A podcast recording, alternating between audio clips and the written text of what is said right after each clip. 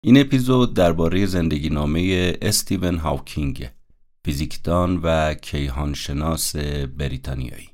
اولین چیزی که در مورد این آدم جلب توجه می‌کنه نشستنش رو صندلی چرخ داره. یه چهره معصوم با چشمایی که از پشت عینک خیره خیره بهت نگاه می‌کنه و بدون اینکه یک کلمه حرف بزنه دنیای حرف رو به ذهنت مخابره می‌کنه. حرفاشو از طریق عینکی که به چشم داره و یه سنسوری که روی این عینک نصب هست به وسیله مانیتور به من و شما منتقل می‌کنه.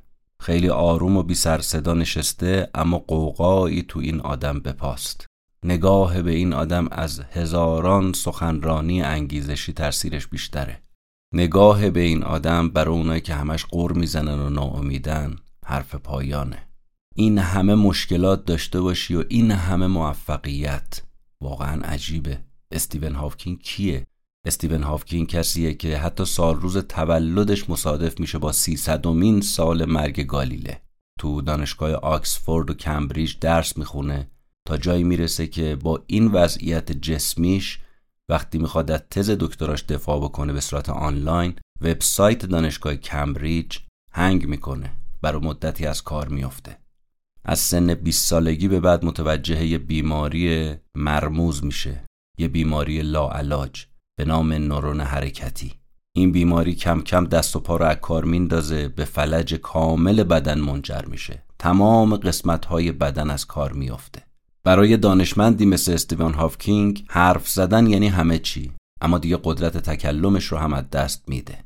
با اینکه دکترها جوابش می‌کنن اما این آدم از سن 20 سالگی تا سن 76 سالگی 56 سال با امید زندگی می‌کنه. زندگی می‌کنه که جهان رو دگرگون کنه. نظریه نسبیت رو روش کار می‌کنه. رو سیاه چاله ها کار می‌کنه. رو بیگ بنگ یا مهبانگ شروع می‌کنه به کار کردن و نظر دادن. در نهایت تحقیقاتش باعث میشه به افتخارات بزرگ دست پیدا بکنه. تبدیل میشه به یکی از اعضای افتخاری جامعه علمی سلطنتی بریتانیا. جامعه علمی سلطنتی انگلیس استیون هافکینگ رو به عنوان جوونترین عضو انتخاب می‌کنه و سه سال بعد هم تو دانشگاه کمبریج مشغول به تدریس میشه در رشته فیزیک جاذبه. دو سال بعد تو همین دانشگاه کمبریج به صندلی تکیه می‌زنه که قبلا در اختیار یک نفر بود و اونم فقط و فقط آیزاک نیوتون بود. در نهایت استیون هافکینگ در سن 76 سالگی به دلیل بیماری که قرار بود 50 سال قبل اون از پدر بیاره از دنیا رفت سخنگوی خانوادگی استیون هافکینگ علت مرگش و بیماری اسکلروز جانبی آمیوتروفیک بیان می‌کنه. در نهایت استیون هافکینگ فیزیکدان و کیهانشناس بریتانیایی در محل زندگی خودش تو خونه خودش از دنیا میره.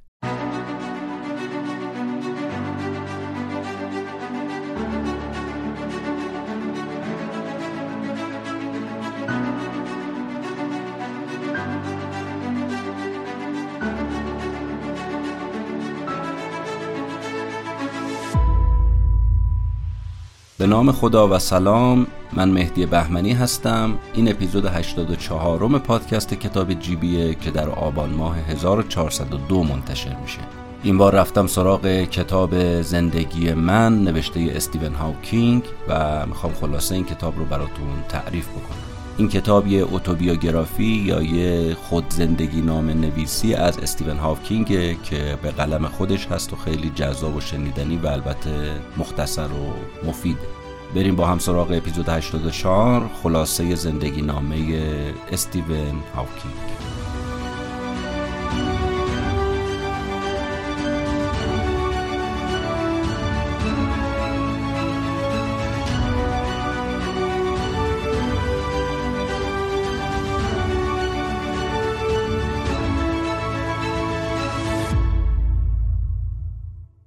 خود استیون هاوکینگ تو کتاب تعریف می‌کنه میگه اسم پدرم فرانک بود. ما جد در جد کشاورززاده بودیم.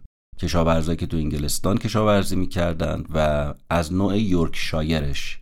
یعنی که کشاورزایی که برای دیگران کار می‌کنن. زمین اجاره می‌گیرن برای دیگران کار می‌کنن کشاورزی می‌کنن سود به دست میارن. البته قبلا وضعشون اینجوری نبود. پدر پدر بزرگ استیون هاوکینگ یعنی جان هاوکینگ برای خودش کشاورز ثروتمند بود. که زمین های کشاورزی زیادی هم داشت اما متاسفانه تو اوایل قرن بیستم که این رکود صنعت کشاورزی و ورشکستگی ها پیش میاد این بنده خدا هم از جمله ورشکسته هایی میشه که دیگه بعد از اون میفتن به اینکه دیگه زمینی ندارن برا همین زمین کشاورزی دیگران رو بگیرن روش کار بکنن. اما در نهایت پدر بزرگ هاوکینگ یعنی رابرت هاوکینگ خیلی تلاش می‌کنه که پدر هاوکینگ یعنی جناب فرانک بشه یه پزشک متخصص. دیگه کشاورز نشه مسیر زندگی خورده عوض بشه. یه خورده این تبارشون از کشاورزی بره به سمت پزشکی. بنابراین تمام تلاششون رو می‌کنن که فرانک رو بفرستن دانشگاه آکسفورد و همین اتفاق هم میفته فرانک یعنی پدر استیون هاوکینگ میره دانشگاه آکسفورد رشته پزشکی می‌خونه.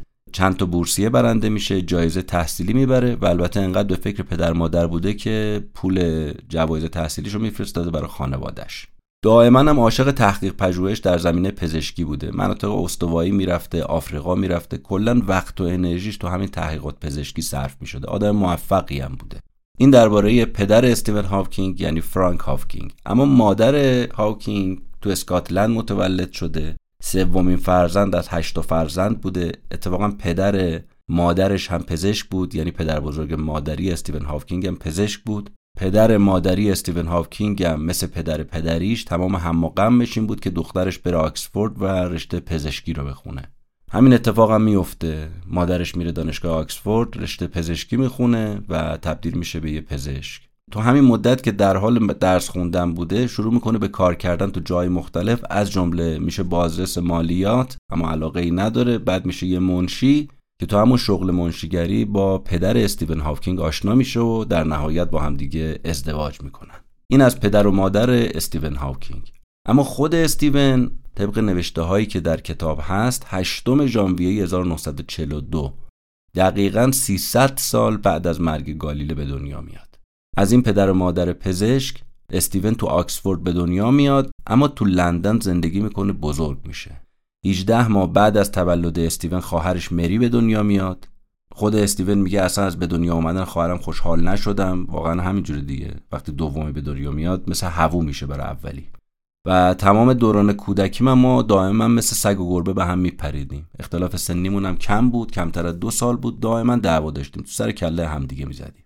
بزرگ که شدیم البته این تنشای خورده کم شد. هر کی رفت سی خودش مری در نهایت شد یه پزشک و بابام از این جهت خیلی خوشحال بود. من پنج سالم بود که خواهر دومم یعنی فیلیپیا به دنیا اومد که من اتفاقا خیلی منتظرش بودم. چرا؟ مثل یه دونه عروسکی که میشه باش بازی کرد بهش نگاه می‌کردم. دیگه از تنهایی می‌تونستم در بیام. با این حال من مری و فیلیپیا سه نفری یه مثلث بازی خوبی بودیم. با هم دیگه خیلی تو خونه بازی می‌کردیم. فیلیپیا خواهر کوچیکم خیلی باهوش بود خیلی جدی بود و البته من به نظراتش خیلی توجه می‌کردم از همون کوچیکی. استیون میگه 14 سالم بود برادرم به دنیا اومد یعنی بچه چهارم خانواده به نام ادوارد. ولی به دلایل نامعلوم پزشکی فوت کرد. بنابراین همون ستا ما موندیم من و دوتا خواهرم یکی مری یکی فیلیپیا. ما تو شمال لندن تو محله هایگیت زندگی می‌کردیم. محله که خیلی از دانشمندا و دانشگاهی ها و فرهنگی ها اونجا زندگی می‌کردن. مدرسه که من توش می‌رفتم اسمش بایرون هاوس بود که اون زمان یه مدرسه خیلی قوی و پیشرو بود. با این حال پدر مادرم از شکایت داشتن که چرا به استیون چیزی یاد نمی‌دید. به هر حال میگه یادم نمی‌تونستم خیلی بخونم و بنویسم. ولی خواهرم فیلیپیا که پنج سال از من کوچیکتر بود تونسته بود تو چهار سالگی خونده نوشتن یاد بگیره. گفتم خیلی باهوش بود. خونه ما هم خیلی خونه جالبی بود. یه خونه بلند و باریک مال دوره ویکتوریا. حالا جلوتر هم می‌بینید اینا اصلا خیلی علاقه به خونه های ویکتوریایی دارن این خانواده. از اون خونه قدیمی ترسناکا که وقتی شما بهش نگاه می‌کنید وحشت می‌کنید بخواید توش برید. یه خونه نوستالژی که بازمونده از زمان جنگه. پدرم تو زمان جنگ این خونه رو خریده بود خیلی هم ارزون خریده بود. زمانی هم بودش که آلمانا می‌خواستن لندن رو با خاک یکسان کنن. اتفاقا یه موشک ویدو هم صاف نزدیک خونه ما خورد زمین. و البته ما خوشبختانه خودمون و خواهرامون و مادرم خونه نبودیم. پدرم فقط خونه بود که خوشبختانه اونم آسیبی ندید طوریش نشده بود. استیون میگه تا سالای سال این بمب بزرگه جلوی خونه ما بود و دقیقا جایی بودش که من با دوستم هاوارد اونجا زیاد با هم بازی می‌کردیم. صحبت دوستم هاوارد شد. خونه هاوارد سه تا خونه با ما فاصله داشت. هاوارد مدرسه ما نمی اومد می‌رفت مدرسه دولتی فوتبال خوب بازی می‌کرد بوکس خوب بلد بود و البته ورزشهایی که پدر مادر من اصلا خوششون نمیومد خاطره دیگه ای که استیون از کودکیش تعریف می‌کنه علاقش به قطار اسباب بازیه که اولین بار هدیه می‌گیره. میگه پدرم بعد از جنگ رفت آمریکا وقتی برگشت برای سوقاتی برای من چی آورده بود؟ یه دونه قطار قطار آمریکایی. برای مادرم یه جوراب نایلونی آورده بود که اون موقع پیدا نمی‌شد. برای مری خواهرم یه عروسک آورد و برای من یه قطار.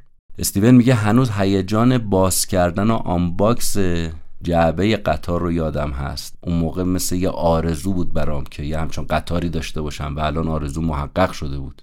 اما قطار یه مشکلی داشت. کوکی بود. من دوست نداشتم کوک بشه. من می‌خواستم برقی باشه. آرزوم یه قطار برقی بود ولی این کوکی بود. این پولای عیدی کریسمس رو جمع کردم یه قطار برقی خریدم ولی این قطار برقی هم خوب کار نمی‌کرد. نمی‌دونم چرا. اون موقع خیلی مثل اینکه تکنولوژی پیشرفته نبود. خلاصه علاقه خاصی داشتم به این که ببینم هواپیما و قایق و قطار و اینا چجوری ساخته میشه چجوری کار می‌کنه چجوری راه میره. چند بارم خودم تصمیم گرفتم که یه حرکتهایی بزنم هواپیمایی بسازم قایقی بسازم ولی خیلی خوب از آب در نمیومد بنابراین با یکی از دوستای هم مدرسه ایم قرار گذاشتیم که بیایم تو کارگاه خونگیشون شروع کنیم به تمرین کردن و کار کردن. رفیقم خیلی از من سرتر بود دست به آچار بود. شروع کردیم ساختن قطار و قایق و هواپیما و ولی خب بازم خیلی خوب از آب در نمی اومد. ولی همچنان من دوست داشتم بدونم سیستم چجوری کار می‌کنه. سیستم قطار هواپیما قایق علاقه خاصی داشتم به این موضوعات. این بود تا سال 1950 که محل کار پدرم منتقل شد به مؤسسه ملی تحقیقات پزشکی تو میلهیل تو هومه لندن. بنابراین خانوادم یه خونه خریدن تو شهر کلیسای سنت آلبانس یا آلبانس اگه اشتباه نگفته باشم و ما شروع کردیم اونجا زندگی کردن. خونه جدیدمونم دقیقا شمال لندن بود. خونه بزرگی بود اصیل بود. بازم متعلق به عصر ویکتوریا. همون خونه قدیمی ها. گفتم اینا کلا خانوادگی عاشق خونه ویکتوریایی بودن. وقتی هم پدر مادرم این خونه رو خریدن ما رفتیم توش نشستیم متوجه شدیم که خونه خیلی بزرگه. حتی مثلا اتاقای مخصوص خدمتکارا داره. البته ما هیچ وقت خدمتکار نداشتیم ولی خونه این قابلیت رو داشت. اتاق خوابی که من داشتم المانند بود و از دختر خالم سارا که جلوتر بهش می‌پردازم خیلی تو انتخاب و چینش وسایل استفاده کردم. سارا یه کمی از من بزرگتر بود و هم من همیشه تحسینش می‌کردم. سارا دختر خالم بود مادر سارا ژانت بزرگترین خالم بود تحصیلات پزشکی داشت خالم مثل مادرم و با یه روان پزشکم ازدواج کرده بود. نزدیک خونه ما میشستن یه چند تا خونه اونورتر و خونهشون هم تقریبا شبیه خونه ما بود. خال ژانت یکی از دلایلی بود که اصلا ما اومدیم توی سنت آلبانس یا آلبانس اقامت کردیم. این شهری که ما توش اقامت داشتیم یعنی سنت آلبانس یا آلبانس یه شهر با اصالت و قدیمی و نوستالژی بود. یه تاریخچه ای داشت. بعد از لندن مهمترین اقامتگاه رومی ها تو بریتانیا بودش. یه شهر نزدیک ورولامیوم که از ورولامیوم فقط دیگه بقایایی الان باقی مونده. این ورولامیوم حکایتش چیه؟ تو قرون وسطا صومعه ورولامیوم ثروتمندترین صومعه بریتانیا بود. این صومعه کجا قرار داشت؟ کنار آرامگاه سنت آلبان سرکرده همین رومی ها سنت آلبان کی بود؟ سنت آلبان اولین کسی بود که تو بریتانیا به جرم مسیحی بودن اعدام شد. به هر حال این شهر سنت آلبانس یا آلبانس با این همه تاریخچه‌ای که ازش گفتیم یه شهر خیلی کسل کننده است از جهت استیون. میگه جوری بود که اصلا پدر مادرم تو این شهر هیچ دوستی نداشتن. حالا یا به خاطر روحیهشون بود یا به خاطر این شهر کسل کننده بود هر چی بود. البته استیون میگه به نظر من تقصیر تقصیر خودشون بود. کلا ذاتا این آدمای منزوی بودن مخصوصا پدرم. و تو سنت آلبانس هم مثلا یه خانواده عجیب غریب بودیم ما. مخصوصا رفتارهای پدرم یه جوری بود که باعث جلب توجه همه می‌شد. به سر و توجه نمی‌کرد. خیلی خسیس بازی در می آورد بیش از حد پسنداز می‌خواست بکنه. حتی وضعش هم خوب شده بود حاضر نبود که یه خورده برای راحتیش خرج بکنه. سرما خورده بود نمی‌رفت سیستم حرارتی مرکزی رو نصب بکنه. چند تا پلیور هم داشت رو هم دیگه میپوشید. یه همچه آدمی بود. البته استیون میگه از انصاف نگذریم نسبت به دیگران دست و دل باز بود. نسبت به ما اینجوری بود. استیون میگه علت این خصیص بازیش هم به نظرم ریشه خانوادگیش بود. این کلا توی خانواده فقیر بزرگ شده بود. عادت کرده بود که اینجوری زندگی کنه. طرز فکرش دیگه اینجوری بود. خلاصه هرت چنگایی ما رو خجالت زده در همسایه می‌کرد دیگه. مثلا تو دهه پنجاه وقتی نمی‌تونست بره ماشین نو بخره رفته بود یه دونه از این تاکسی لندنا رو که مال قبل از جنگ بود رفته بود از اینا خریده بود. ما رو کرده بود شهره خاصه یا مثلا یه دونه سوله به عنوان گاراژ برای ساخته بود سرساده همسایه رو در آورده بود که آقا چه خبره؟ چیکار داری می‌کنی؟ آخه این جا جای ساخت گاراژ نیست برای ماشین. حالا اون ماشین قرازه چیه که داری براش گاراژ هم می‌سازی؟ خیلی از این بابت ما رو خجالت زده می‌کرد. کاراش کارهای خیلی عجیب غریبی بود. آدم تحصیل کرده ای بود ولی خورده عجیب غریب. یا یکی از کارهای دیگه این بود که رفته بود برای تعطیلات یه دونه از این کاروان کولیا خریده بود. صاحب کاروان هم کم نذاشته بود ورشته بود حسابی این کاروانه رو زلم زیمبول کرده بود. عکسش حالا توی کتاب هست خواستید می‌تونید مراجعه کنید. میگه پدرم یه خورده رنگ سبز برداشت و این کاروان رو رنگ کرد که انقدر دیگه به چشم نیادش با این کاروان ما تعطیلاتمون رو میگذروندیم. کاروان یه تخت دو نفره داشت و زیر اون تختم یه گنج مانند بود. پدر اومد با چوب و تخته اینا رو کلا به هم زد یه تخت خواب دو طبقه درست کرد برای من و خواهرم. پس من و خواهرم تو کاروان داخل میخوابیدیم داخل کاروان میخوابیدیم. خود پدر و مادرم تو این خیمه ارتشی ها بیرون کاروان میخوابیدن. که گفتم عکساش هم هست تو کتاب اگه خواستید می‌تونید برید ببینید. هم عکسای این کاروان و هم این چادرشون اینها هستش هم عکس اون خونه ویکتوریاییشون هستش. اگه خواستید می‌تونید برید ببینید. عکس های عکس های قدیمی و نوستالژی و قشنگیه. ما تو کاروان برای تعطیلات می‌رفتیم و زندگی می‌کردیم و خوش میگذروندیم. این بود تا سال 1958 که تعطیلات تابستونی که پشت سر گذاشتیم بخشداری اومد این کاروان رو جابجا کرد. گفت نه این به هر حال مبنمان شهری رو به هم زده بعد از اینجا جابجاش بکنیم. و دیگه تعطیلات ما هم کلا از این جهت رفت رو هوا.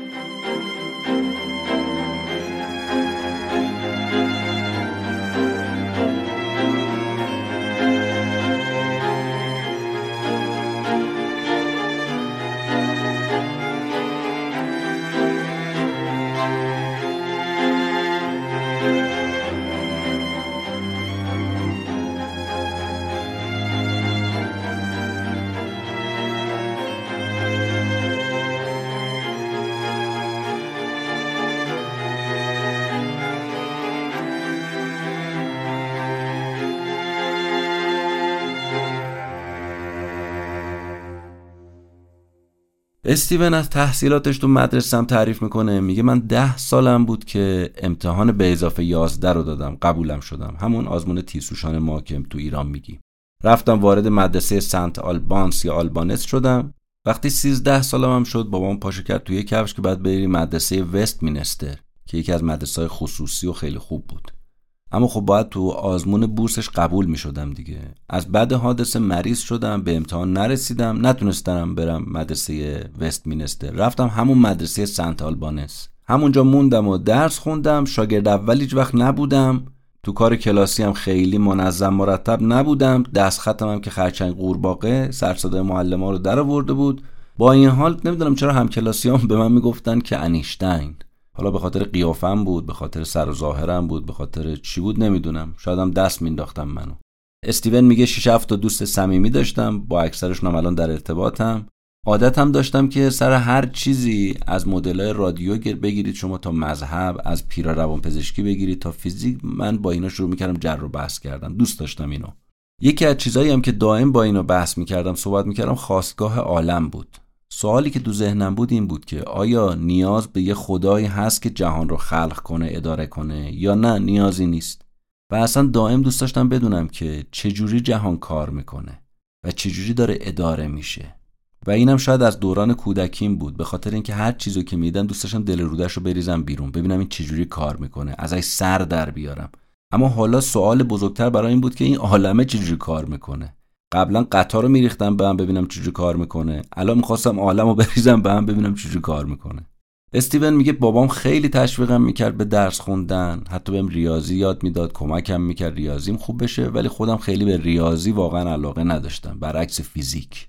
دو سال آخر مدرسه بود که می‌خواستم برم رشته ریاضی فیزیک ولی پدرم مخالف بود. می‌گفت که بخوای ریاضی بخونی در نهایت میشه معلم ریاضی. شغل دیگه ای در انتظارت نیست. بیبار پزشکی بخون بیبار تجربی. اما استیون میگه من اصلا به بیولوژی یا بیولوژی اصلا علاقه نداشتم به علوم طبیعی به علوم تجربی. به علاوه بیولوژی علوم تجربی از ریاضی به چشم تو مدرسه پایین تر بود. من خودم یادمه تو همون دورانی که درس میخوندم تو ایران هم همینجوری بود. مثلا اول ریاضی فیزیکا بودن بعد تجربی ها بودن بعد انسانی. من خودم یادمه علاقم به انسانی بود ولی چون می‌گفتن انسانی مثلا تنبلا میرن رفتم رشته تجربی رو خوندم. البته یه نیمچه علاقه هم داشتم. می‌خوام بگم این فضاها بعضی موقع چقدر باعث میشه آدم مسیر زندگیش اصلا کلا عوض بشه. اما استیون میگه من حرف بابامو گوش ندادم. همون رشته که علاقه داشتم استعداد داشتم رو رفتم یعنی رفتم رشته ریاضی فیزیک. پدرم که حریفم نمیشه دیگه در نهایت دست از سرم برداشت و من شروع کردم به خوندن ریاضی فیزیک. به ریاضیش خیلی علاقه نداشتم ولی برعکس عاشق فیزیک بودم. استیون یه حرف جالبی می‌زنه. میگه تو مدرسه همه فکر می‌کردن فیزیک یه رشته کسل کننده است. چرا؟ چون خیلی ساده است مشهود واضحه همه چی مشخصه. برخلاف شیمی.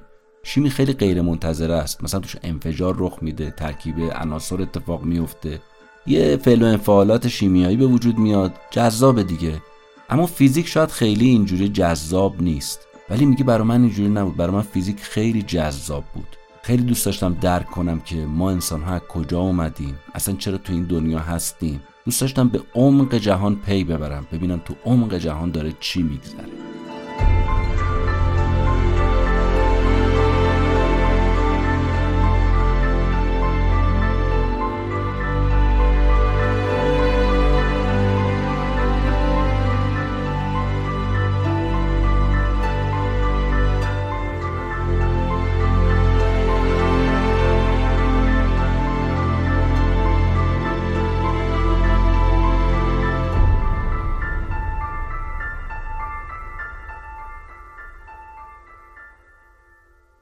درباره دانشگاه رفتن استیون هاوکینگ هم استیون میگه پدرم خیلی دوست داشت که من حتما برم یا کمبریج یا برم آکسفورد. ولی مدیر مدرسه آکسفورد می‌گفت که من خیلی جوونم برای اینکه بخوام بیام آکسفورد. ولی به هر حال من سال 1959 تو آزمون بورسیه تحصیلی قبول شدم. اون موقع 17 سالم بیشتر نبود و هم کسایی که با من وارد اون دانشگاه می شدن ورودیایی که با من بودن همه خدمت سربازی رفته و از من بزرگتر بودن. من از همه کوچکتر بودم از جهت سنی. و این باعث شده بود که سالهای اول دوم یه خورده احساس تنهایی می‌کردم. برای اینکه خیلی دوستای زیادی نداشتم. کم کم دوست پیدا کردم. انگار این روحیه انزواگرایی و گوشگیری پدر استیون رو خودش هم تاثیر گذاشته بود. خودش هم تقریبا میشه گفت یه همچون تیپی داشت. ولی با این حال میگه من سعی کردم یه چند تا دوست و رفیق به هر بهانه‌ای که از پیدا کنم با اینکه خیلی تخصصی و استعدادی نداشتم رفتم تو تیم قایق سواری. با یه وضعیت افتضاحی سکانداری می‌کردم ولی گفتم به این بهانه حداقل با اینا هستم و یه چهار تا رفیق پیدا می‌کنم دیگه. فرهنگ رایج اون موقع آکسفورد این بود که وقتی درس می‌خونی دیگه نباید کار بکنی. کالج می‌گفت که وظیفه پدر مادره که بیاد خرج بچه رو بده بچه خوب درس بخونه موقع تحصیل دیگه نباید بره کار بکنه. و واقعا هم آکسفورد برای اخلاق و رفتار دانشجو وقت میذاشت. رو درسشون رو اخلاقشون خیلی سرمایه گذاری می‌کرد. استیون میگه بعد از آکسفورد تو آزمون کمبریج قبول شدم. رفتم دانشگاه کمبریج. یه نکته جالبی هم که تو این کتاب هست درباره زندگی استیون هافکینگ اینه که ایرانم اومده. چجوری؟ استیون میگه تو تعطیلات یه تعدادی محدود کالج کمبریج کمک هزینه سفر می‌داد به بعضیا که اتفاقا منم جزو همین دانشجویی بودم که این کمک هزینه سفر رو بهم تعلق گرفت. بنابراین من همراه یه دانشجوی دیگه به نام جان الدر که قبلا هم این ایران رفته بود فارسی هم خوب بلد بود ره سپار ایران شدیم. با چی رفتیم ایران؟ با قطار. اول رفتیم استانبول ترکیه بعد رفتیم ارزروم شرق ترکیه نزدیک همون کوههای آرارات. بعد قطارمون وارد شوروی شد بعد با یه اتوبوس عربی پر از مرغ و جوجه و گوسفند وارد تبریز شدیم. بعدش هم که وارد تهران. اینم تو پرانتز خواستم بگم که تو همون دوران تحصیلش به ایران هم ایشون سفر کرد. برگردیم به دوران تحصیل استیون تو کمبریج. سال 1962 که به عنوان دانشجوی دکترا وارد کمبریج میشه. تصمیم می‌گیره تو رشته کیهان شناسی پژوهش بکنه. تو آکسفورد فیزیک می‌خونه تو کمبریج کیهان شناسی می‌خونه. البته این دوتا رشته با همدیگه به نوعی ارتباط دارن چون کیهانشناسی و فیزیک ذرات بنیادی اینا کاملا با هم تنیده شدند. استیون میگه این فیزیک ذرات بنیادی یه رشته فعال بود و دائما هم داشت پیشرفت می‌کرد. خیلی هم با سرعت و نوابق بدجوری جذب این رشته شده بودن. رشته کیهانشناسی از اون طرف یه خورده قدیمی تر بود از دهه سی میلادی با نظریه نسبیت عام انیشتن تونسته بود یه جایی بین دانشمندا باز بکنه. اما این رشته فیزیک ذرات بنیادی جدیدتر بود نسبت به کیهان شناسی جدیدتر بود. ولی هر دوتاش استیون میگه مورد علاقه من بود. ولی به دلایلی تحقیقاتم نسبت به ذرات بنیادی ادامه دیگه پیدا نکرد. گذاشتمش کنار. رفتم سراغ کیهان شناسی پی کیهان شناسی رو گرفتم. پس تا حالا گفتیم استیون تو آکسفورد فیزیک خوند و تو کمبریج هم دکترای کیهان شناسی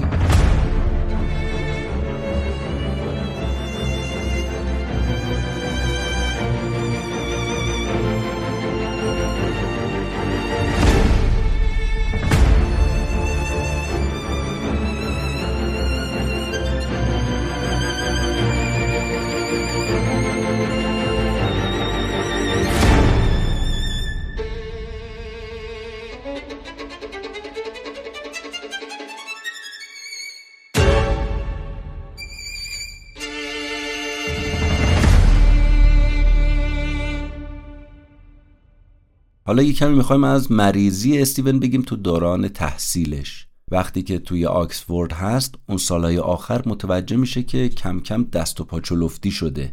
یه چند بار پله پرت میشه دکتر میره. دکترم نمی‌فهمه چیه. برمیگرده بهش میگه که ببین زیاد آبجو نخور آبجو رو بذار کنار. وقتی استیون میاد کمبریج اوضاع خیلی بد میشه خیلی خرابتر میشه. جوری که تو کریسمس وقتی که میره برای اسکی تو دریاچه سنت آلبانس میگه میخوردم زمین نتونستم اصلا جا بلند بشم. مادرم فهمید قضیه چیه. منو برد پیش دکتر خانوادگیمون اونم به یه پزشک متخصص ارجاع داد. به هر حال تو سن 22 سالگی بود که من برای آزمایش رفتم بیمارستان بستری شدم. دو هفته تو بیمارستان بودم. انواع و اقسام آزمایشام رو انجام روم انجام دادن. بعد از همه اون آزمایشان به من گفتن که آقا شما یه مورد غیر طبیعی هستید. شما یه مریضی دارید به نام تسلب یا اسکلروز چندگانه. استیون میگه فهمیدم که برای جلوگیری از این بیماری هیچ کاری نمیشه کرد. هیچ کاری. بیماری من یه بیماری لاعلاجه و تا چند وقت دیگه من اصلا منو می‌کشه. و بدنم از این که این منو می‌کشه میلرزید. وحشت می‌کردم. یعنی ترس روانیش برای من بیشتر بود. از اون طرف وقتی نگاه می‌کردم کسایی که تو بیمارستان هستن وضعشون از من بدتره یه خورده حالم بهتر می‌شد. منم بدون اینکه بدونم چی داره به میگذره و با چه سرعتی این بیماری من داره پیش میره برای خودم همینجور ول میگشتم دیگه. بنابراین شروع کردم به ادامه تحصیل تو کمبریج. پژوهشامو در مورد نسبیت عام در مورد کیهان شناسی شروع کرده بودم. بیشتر ادامه دادم. پیشرفتم خیلی زیاد نبود به خاطر اینکه پایه ریاضیم قوی نبود. چون از اول خیلی چون ریاضی رو دوست نداشتم خیلی هم پیگیرش نمی شدم پایه ریاضیم ضعیف بود. و از یه طرف اون چیزی که باعث می شد خیلی تو این رشته پیشرفت نکنم این که حال روحیم خوب نبود. یعنی انرژی روانی نداشتم. نمی‌دونستم اصلا زندم یا نه. تا چند روز دیگه میمونم یا میرم. انگیزه نداشتم که بخوام تمرکز کنم رو کارم. امید نداشتم. از زندگی خسته شده بودم. اصلا چیز با ارزش دیگه برام تو دنیا نمونده بود. به قول ویکتور فرانکل تو کتاب انسان در جستجوی معنا معنایی دیگه تو زندگیم وجود نداشت. دلم به چی خوش باشه؟ اما استیون میگه یه اتفاقی افتاد بعد از اینکه از بیمارستان ترخیص شدم. باعث شد که انرژی دوباره بگیرم. یه خواب یه خوابی دیدم. خواب دیدم که اعدامم می‌خوام بکنن. بهشون میگم آقا منو اعدام نکنید. من کلی کار هست بعد انجام بدم و اعدامم نمی‌کنن. و اتفاقا چندین بار میگه من این خواب دیدم. و دیدم که من از زندگی نجات دادن و من باعث شدم زندگی های دیگه نجات پیدا بکنه. وقتی از این خواب ها بیدار می شدم به خودم می گفتم که ببین پس معلومه که تو می‌تونی به دیگران کمک بکنی. با این انگیزه من زنده موندم. می‌دونستم آیندم نامعلومه ولی می‌گفتم بذار از این زندگی لذت ببرم. حالا که معلوم نیست چقدر دیگه بمونم بذار لذت ببرم دیگه. یکی دیگه از چیزایی هم که اومد سر راه هم قرار گرفت آشنایی با یه دختری بود به نام جین وایلد. که باش نامزد کردم. جین رو وقتی دیدم زمانی بود که درگیر همین مریضی ALS بودم. این نامزدی که برام اتفاق افتاد همون معنای زندگی بود که اصلا دنبالش بودم. می‌تونستم به خاطرش زندگی رو ادامه بدم. خب اگه ما ازدواج می‌کردیم مجبور بودم کار پیدا کنم سر کار برم و باید در این حال دوره دکترام هم تکمیل می‌کردم. بنابراین گفتم هر دوتا رو با هم پیش می‌برم. یه درخواست کمک هزینه تحصیلی هم کردم از دانشگاه کمبریج. ولی خب نمی‌تونستم تایپ کنم نمی‌تونستم حتی بنویسم. چطور می‌خواستم درخواست بدم؟ ببینید کارم از جهت ناتوانی جسمی به کجا رسیده بود؟ از جهت مریضی تا کجا پیش رفته بودم؟ یه نامه ساده نمی‌تونستم بنویسم. از نامزدم جین خواستم که این نامه رو هر جوری هست تایپ کنه. اونم بنده خدا خودش دست شکسته بود گچ گرفته بود با هر بدبختی بود نامه رو تایپ کرد به من داد. دو تا استادم به عنوان معرف معرفی کردم. کمک هزینه رو گرفتم. معنی این حرف این بود که می‌تونم با جین با خیال راحت ازدواج بکنم و ما در نهایت سال 1965 با هم دیگه ازدواج کردیم. یه هفته ای رفتیم ماه اصل همون زمانم بود که من شده بودم عضو هیئت علمی کالج کایوس. ولی جین هنوز از کالج لندن فارغ تحصیل نشده بود. اونم داشت درس می‌خوند. هنوز درسش تموم نشده بود. بنابراین مجبور بود که طول هفته برای تکمیل دورش از کمبریج بیادش لندن پیش من و دوباره برگرده دانشگاه. تو همین زمان بیماری منم تشدید شده بود خیلی ضعیف شده بودم نمی‌تونستم راه برم. اگه طرف درگیر پیدا کردن خونه هم بودم. اول تو همین خوابگاه دانشجویی زندگی می‌کردیم بعد یه آپارتمان اجاره کردیم. بعد با یه وامی هم که گرفتیم یه خونه خریدیم نوسازیش کردیم. این بود تا اینکه فرزند اولمون دو سال بعد از ازدواجمون به دنیا اومد یعنی رابرت. لوسی فرزند دوممون هم سه سال بعد به دنیا اومد و حالا شده بودیم یه خانواده چهار نفره. این هسته مرکزی خانواده استیون شد.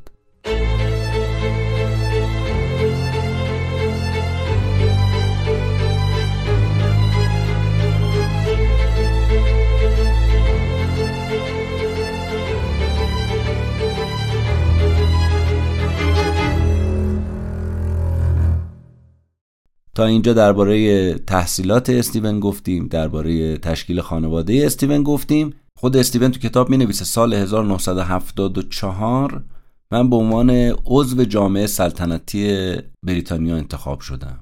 اعضای دانشکده تعجب کرده بودن چون خیلی جوانتر از اونا بودم و یه مدت کوتاه دستیاری کرده بودم. در عرض سه سال شده بودم استاد. اما جین همسرم بعد از این انتخاب من به جای که خوشحال بشه افسرده شد. چرا؟ به خاطر اینکه می‌دید کار من بیشتر شده مشغلم بیشتر شده و کمتر به اون می‌رسم. استیون میگه حال و روز من اگه بخواید اون موقع بدونید باید بدونید چهار سال بود که از این ویلچر دستی ها استفاده می‌کردم و یه ماشین سهچرخه برقی آبی هم داشتم از اونم استفاده می‌کردم. این ماشین برقیه این سهچرخه برقیه این این لاک پشت رو که راه رفتن خیلی خیلی آروم. این بود تا اینکه ما رفتیم کالیفرنیا توی خونه مستعمراتی. که برای مؤسسه فناوری کالیفرنیا بود. اونجا رفتیم ساکن شدیم. اونجا برای اولین بار بود که من از ویلچر الکتریکی استفاده کردم که خیلی این بهم کمک کرد. اینم بگم یکی از دانشجوهای پژوهشی خود من که با من زندگی می‌کرد به این صورت که مثلا تو رفت و آمد و غذا خوردن و کارا به من کمک می‌کرد. منم تو درساش بهش کمک می‌کردم. اینم با ما بود. از این جهت خیلی کمک بود برا من. یه اتفاق خوب دیگه این که بچه هم یعنی رابرت و لوسی هم اینا عاشق این جایی که الان اومده بودیم یعنی کالیفرنیا شده بودن. قبلا که ما تو انگلیس بودیم تلویزیونمون سیاسفید بود اما الان اومده بودیم کالیفرنیا آمریکا دیگه تلویزیون رنگی داشتیم. این نقل مکان ما از انگلیس به کالیفرنیا اتفاق خیلی خوبی بود. بودن من تو انگلیس مصادف شد با اینکه به من خبر دادن که برنده مدال پیوس یازدهم شدم. جریان از این قرار بود که این آکادمی علوم اسقفی منو انتخاب کرده بود. اولش یه خورده اوقات تلقی کردم و گفتم نه نمیرم و ولش کن ولی بالاخره مجبور شدم قبول کنم. رفتم انگلستان گفتم میرم یه سری تورا به پدر مادرم می‌زنم اونا رو با خودم برمیدارم می‌برم تو مراسم همین کارم کردم. با پدر مادرم رفتیم واتیکان. تو مراسم جایزه رو کی بهم داد؟ پاپول ششم. از تختش حتی اومد پایین کنار من زانو زد و این هدیه رو به من داد. استیون میگه بعد از مراسم پل دیراک یکی از مؤسسان نظریه کوانتوم رو من ملاقات کردم. پل دیراک برگشت بهم گفت که ببین اول ما یه شخص دیگر رو برای مدال در نظر گرفته بودیم. ولی آخر سر به این نتیجه که نه تو بهتری. و برای همین اسم تو رو دادیم برای گرفتن جایزه از آکادمی. حدود یه سال ما تو آمریکا بودیم تا اینکه سال 1975 یعنی یک سال بعد از ورودمون با آمریکا برگشتیم دوباره انگلستان. و کالج انگلستان برای تقدیر از من این دفعه دیگه سنگ تموم گذاشته بود. و به علاوه اینکه اجازه داده بود که توی آپارتمان تو طبقه همکف تو یکی از این خونه های ویکتوریایی اینجا ساکن بشم. خونم مال خود کالج بود. بازم ببینید خونه خونه ویکتوریایی. اصلا میگم خانوادگی اینا انگار قسمتشون خونه ویکتوریاییه.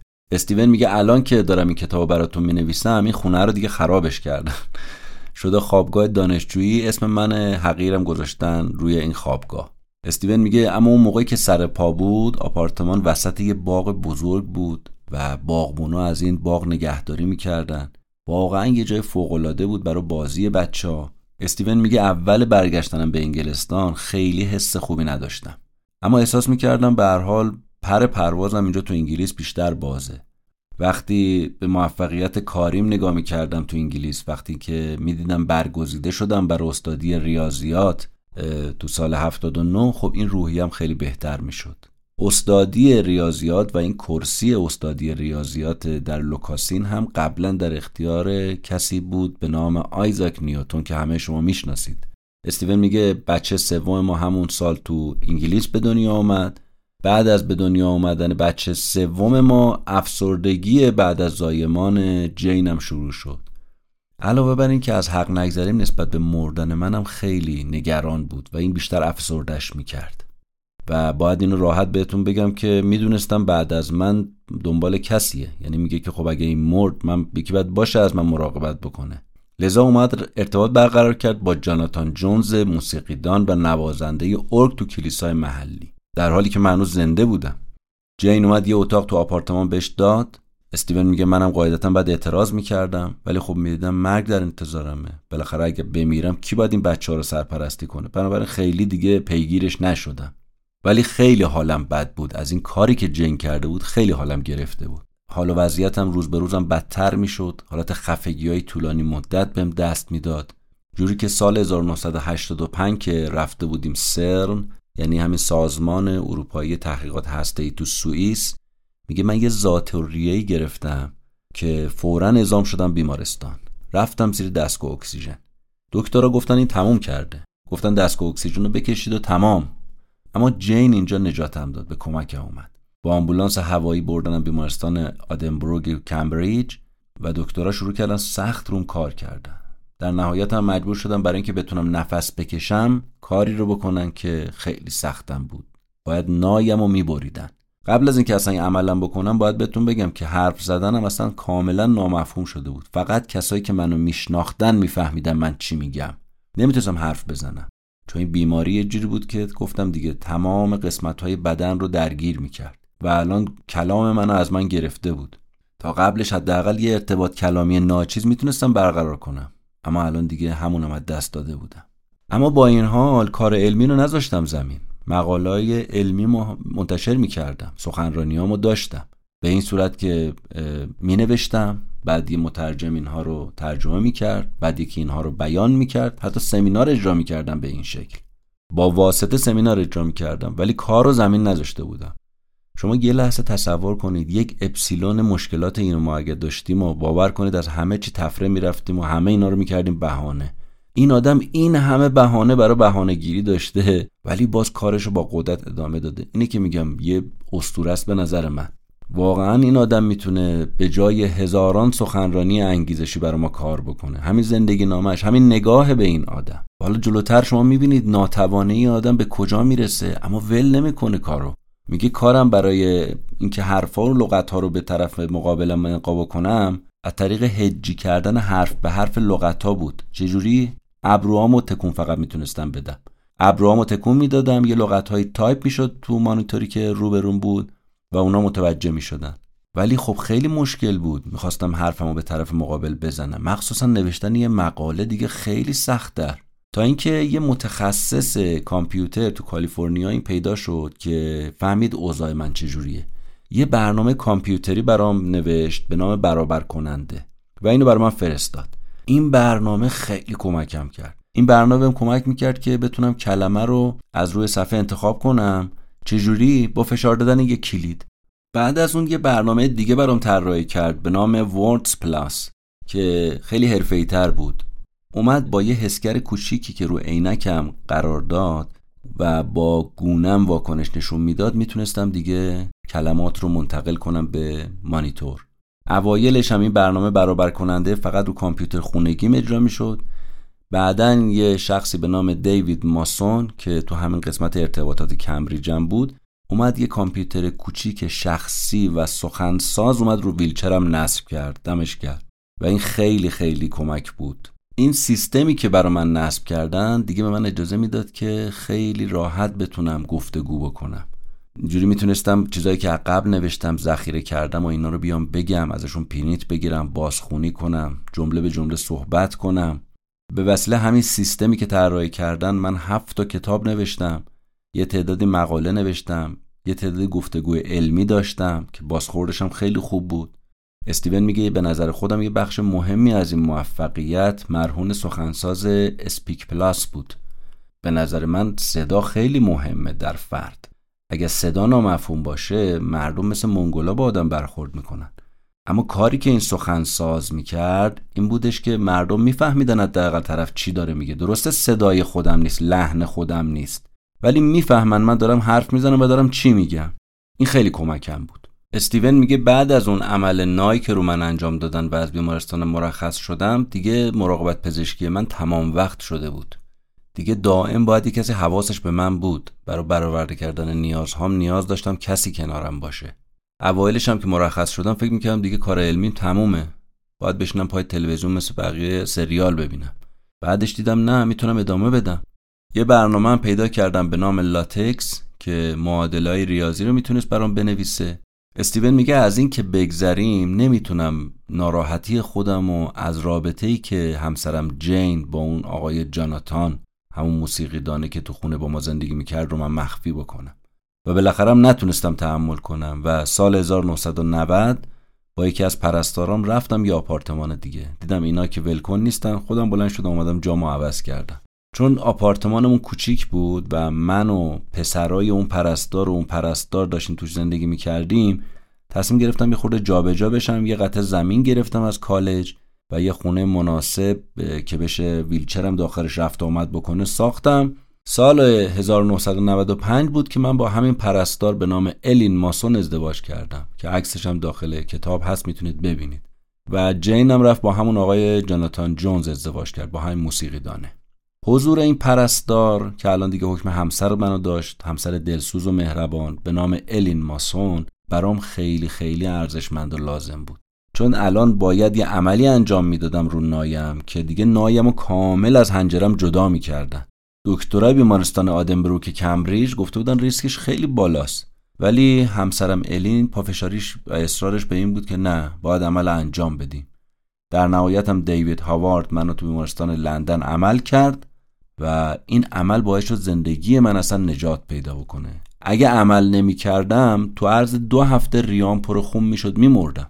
چند سال گذشت تا اینکه یه مشکل پزشکی دیگه پیدا کردم و اونم این بود که اکسیژن خونم تو خواب شدید و عمیق که فرو می‌رفتم حسابی میومد پایین و این خیلی خطرناک بود. برای همین چهار ماه تو بیمارستان بستری شدم. آخر سرم با یه دستگاه اکسیژن مرخصم کردن اوایل فقط شبا اکسیژن استفاده می‌کردم اما بعدش دیگه 24 ساعته این اکسیژنه و کپسول اکسیژن با من بود. استیون میگه یه سال بعد من مأمور شدم تو 800 مین سالگرد دانشگاه تو کمپینی که تشکیل داده بودن برای اینکه سرمایه دانشگاه رو خورده افزایش بدن اونجا حضور پیدا بکنم و شرکت بکنم و سخنرانی بکنم. برای همین مجبور بودم برم سان فرانسیسکو. شیش روز بودن اونجا بودم. پنج تا سخنرانی کرده بودم. خیلی خسته شده بودم. اونجا از خستگی سخنرانی ها دیگه بیهوش شدم. پرستار الینو خبر کرد. الین اومد منو احیای قلبی کرد. اگه احیای نمی‌کرد مرده بودم. کارم تموم بود. و تمام این بحران ها مهر و محبت الین متاسفانه نسبت به من کم کرد. دیده بود که نه بابا خیلی اوضاع وضعیت من خرابه. دیگه اونم برید. و در نهایت ما سال 2007 از همدیگه طلاق گرفتیم. استیون میگه از اون روز به بعد من تنهایی دارم با یه سرایدار زندگی می‌کنم.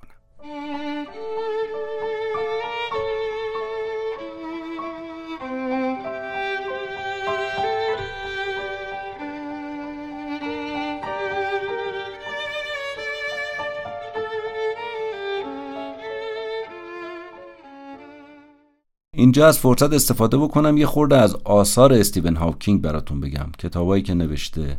اولین کتابی که هاوکینگ نوشته طبق حرفای خودش سال 1982 میگه ایده نوشتن یه کتابی که همه بفهمن درباره جهان به ذهنم رسید.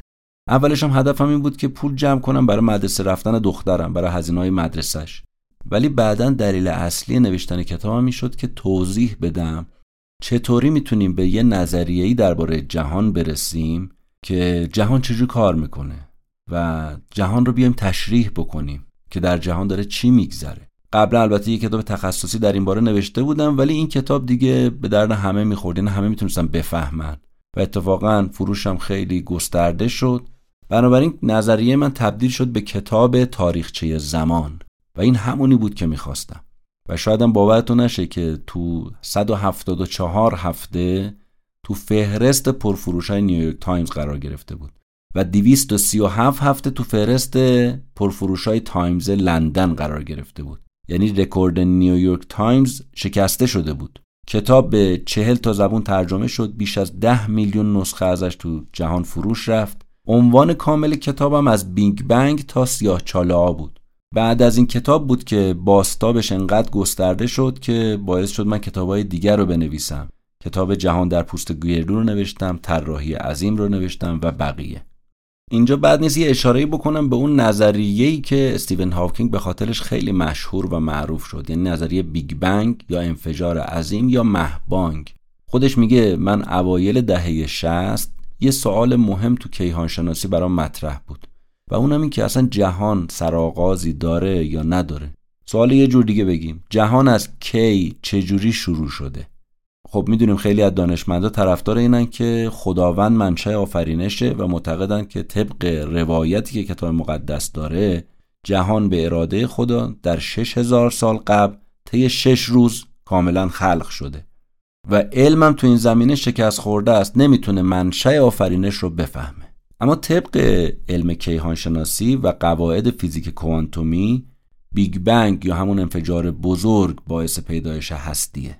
اگه مایل بودید درباره این نظریه بیشتر بدونید کتاب از خود استیون هاوکینگ و دیگران هست می‌تونید مطالعه کنید. پادکست های خیلی خوبی هم تو این زمینه تولید شده که می‌تونید مراجعه کنید. ما اینجا نمی‌خوام هیچ قضاوتی درباره خدا باور بودن یا نبودن استیون هاوکینگ بکنیم. فارغ از همه اینا زندگی نامه ایشون رو قراره اینجا ما نقل بکنیم برای شما. هاوکینگ تو آخر کتابش حرف دلش به کسایی که مثل خودش معلولیت دارن هم اینه که ما با همین حرفای دل استیون هاوکینگ می‌خوایم این اپیزود رو تموم بکنیم. هاوکینگ می نویسه 21 سالم بود بیماری ALS گرفتم. دیگه حس کردم در حقم حسابی بی انصافی شده. آخه چرا من باید این اتفاق برام میافتاد؟ پیش خودم گفتم زندگی تمومه. ولی بعد فهمیدم نه تا شقایق حق زندگی باید کرد. پنجاه سال دیگه با رضایت زندگی کردم ادامه دادم. دوبار ازدواج کردم. سه تا فرزند خوشگل و با کمالات دارم. تو کار علمی موفق بودم. و فکر می‌کنم اکثر فیزیکدانا نظر من رو قبول داشته باشن نسبت به پیش بینیم از تشعشع کوانتومی سیاه چاله ها که نظریه درستی هم به نظر خودم هست. و همین برا من از جهت رزومه علمی کافیه. گرچه تا حالا من نتونستم نوبل ببرم دلیلش این بودی که راستی آزمایی تو آزمایشگاه خیلی تو این زمینه مشکله. یعنی خیلی خیلی مشکله. نمیشه اینا رو تو آزمایشگاه تجزیه تحلیل کرد وگرنه قطعا نوبل مال من بود. اما از طرف دیگه جوایز فیزیک گرفتم جوایز با ارزشی بوده. اینو می‌خوام بگم بهتون ناتوانی جسمی من مانع کار علمیم نشد بلکه حتی یه امتیاز شد برام. چرا یه جاهای دیگه مجبور نبودم تو سطح لیسانس سخنرانی تدریس کنم یا تو کمیته های وقتگیر تو کمیته های کسالت آور بشینم. تونستم کاملا خودم رو وقف پژوهش بکنم. استیون هاوکینگ میگه برای همکارام شاید من فقط یه فیزیکدان باشم اما برای عموم مردم احتمالا مشهورترین دانشمند روی زمینم شایدم یه نابغه فلجی که نمی‌تونه حتی با عینک و کلاه‌گیس تغییر قیافه بده. چرا؟ چون این ویلچره لوش میده. و البته مشهور بودن نکات مثبت و منفی خودش هم داره. استیون میگه نکات منفیش اینه که انجام کارهای معمولی مثل حتی خرید کردن برات سخت میشه چون مردم دورت می‌کنن می‌خواد با... می‌خوان باد عکس بگیرن. ولی میگه وقتی مردم منو می‌بینن خیلی خوشحال میشن و این برای من خیلی باعث افتخار و مباهاته باعث خوشحالیه لذته. استیون میگه من در کل یه زندگی کاملی داشتم و باورم اینه آدمایی که ناتوان جسمی هستن باید رو چیزایی تمرکز کنن که بهش علاقه دارن که موانع اینا رو از پا در نیاره. هیچ وقتم بابت کاری که دستشون بر نمیاد ناراحت نباشن. خب بر نمیاد که نیاد. میگه در مورد خودم باید بگم بهتون اکثر کارهایی که دلم می‌خواسته رو من انجام دادم. با همین وضعیت ناتوانیم. سفرهای زیادی داشتم. هفت بار از شوروی دیدن کردم. شیش بار از ژاپن سه بار از چین. از هر سرزمینی شامل قطب جنوب بجز استرالیا میگه من دیدن کردم. ملاقات کردم با رئیس جمهور کره جنوبی، چین، هند، ایرلند، شیلی، آمریکا. تو سالن کاخ سفید، تو سالن خلق تو پکن سخنرانی میگه من کردم. تو زیر دریایی بودم تو بالون تو هوا پرواز کردم. و برای ورود به فضا توسط ویرجینیا گالکتیک من ثبت نام کردم. چرا باید ناراحت باشم از این وضعیتی که دارم؟ من در کل خیلی خوب زندگی کردم. آخرین جمله‌ای که می‌خوام به شما بگم اینه که خوشحالم اگر چیزی به درک شما از جهان تونسته باشم اضافه بکنم.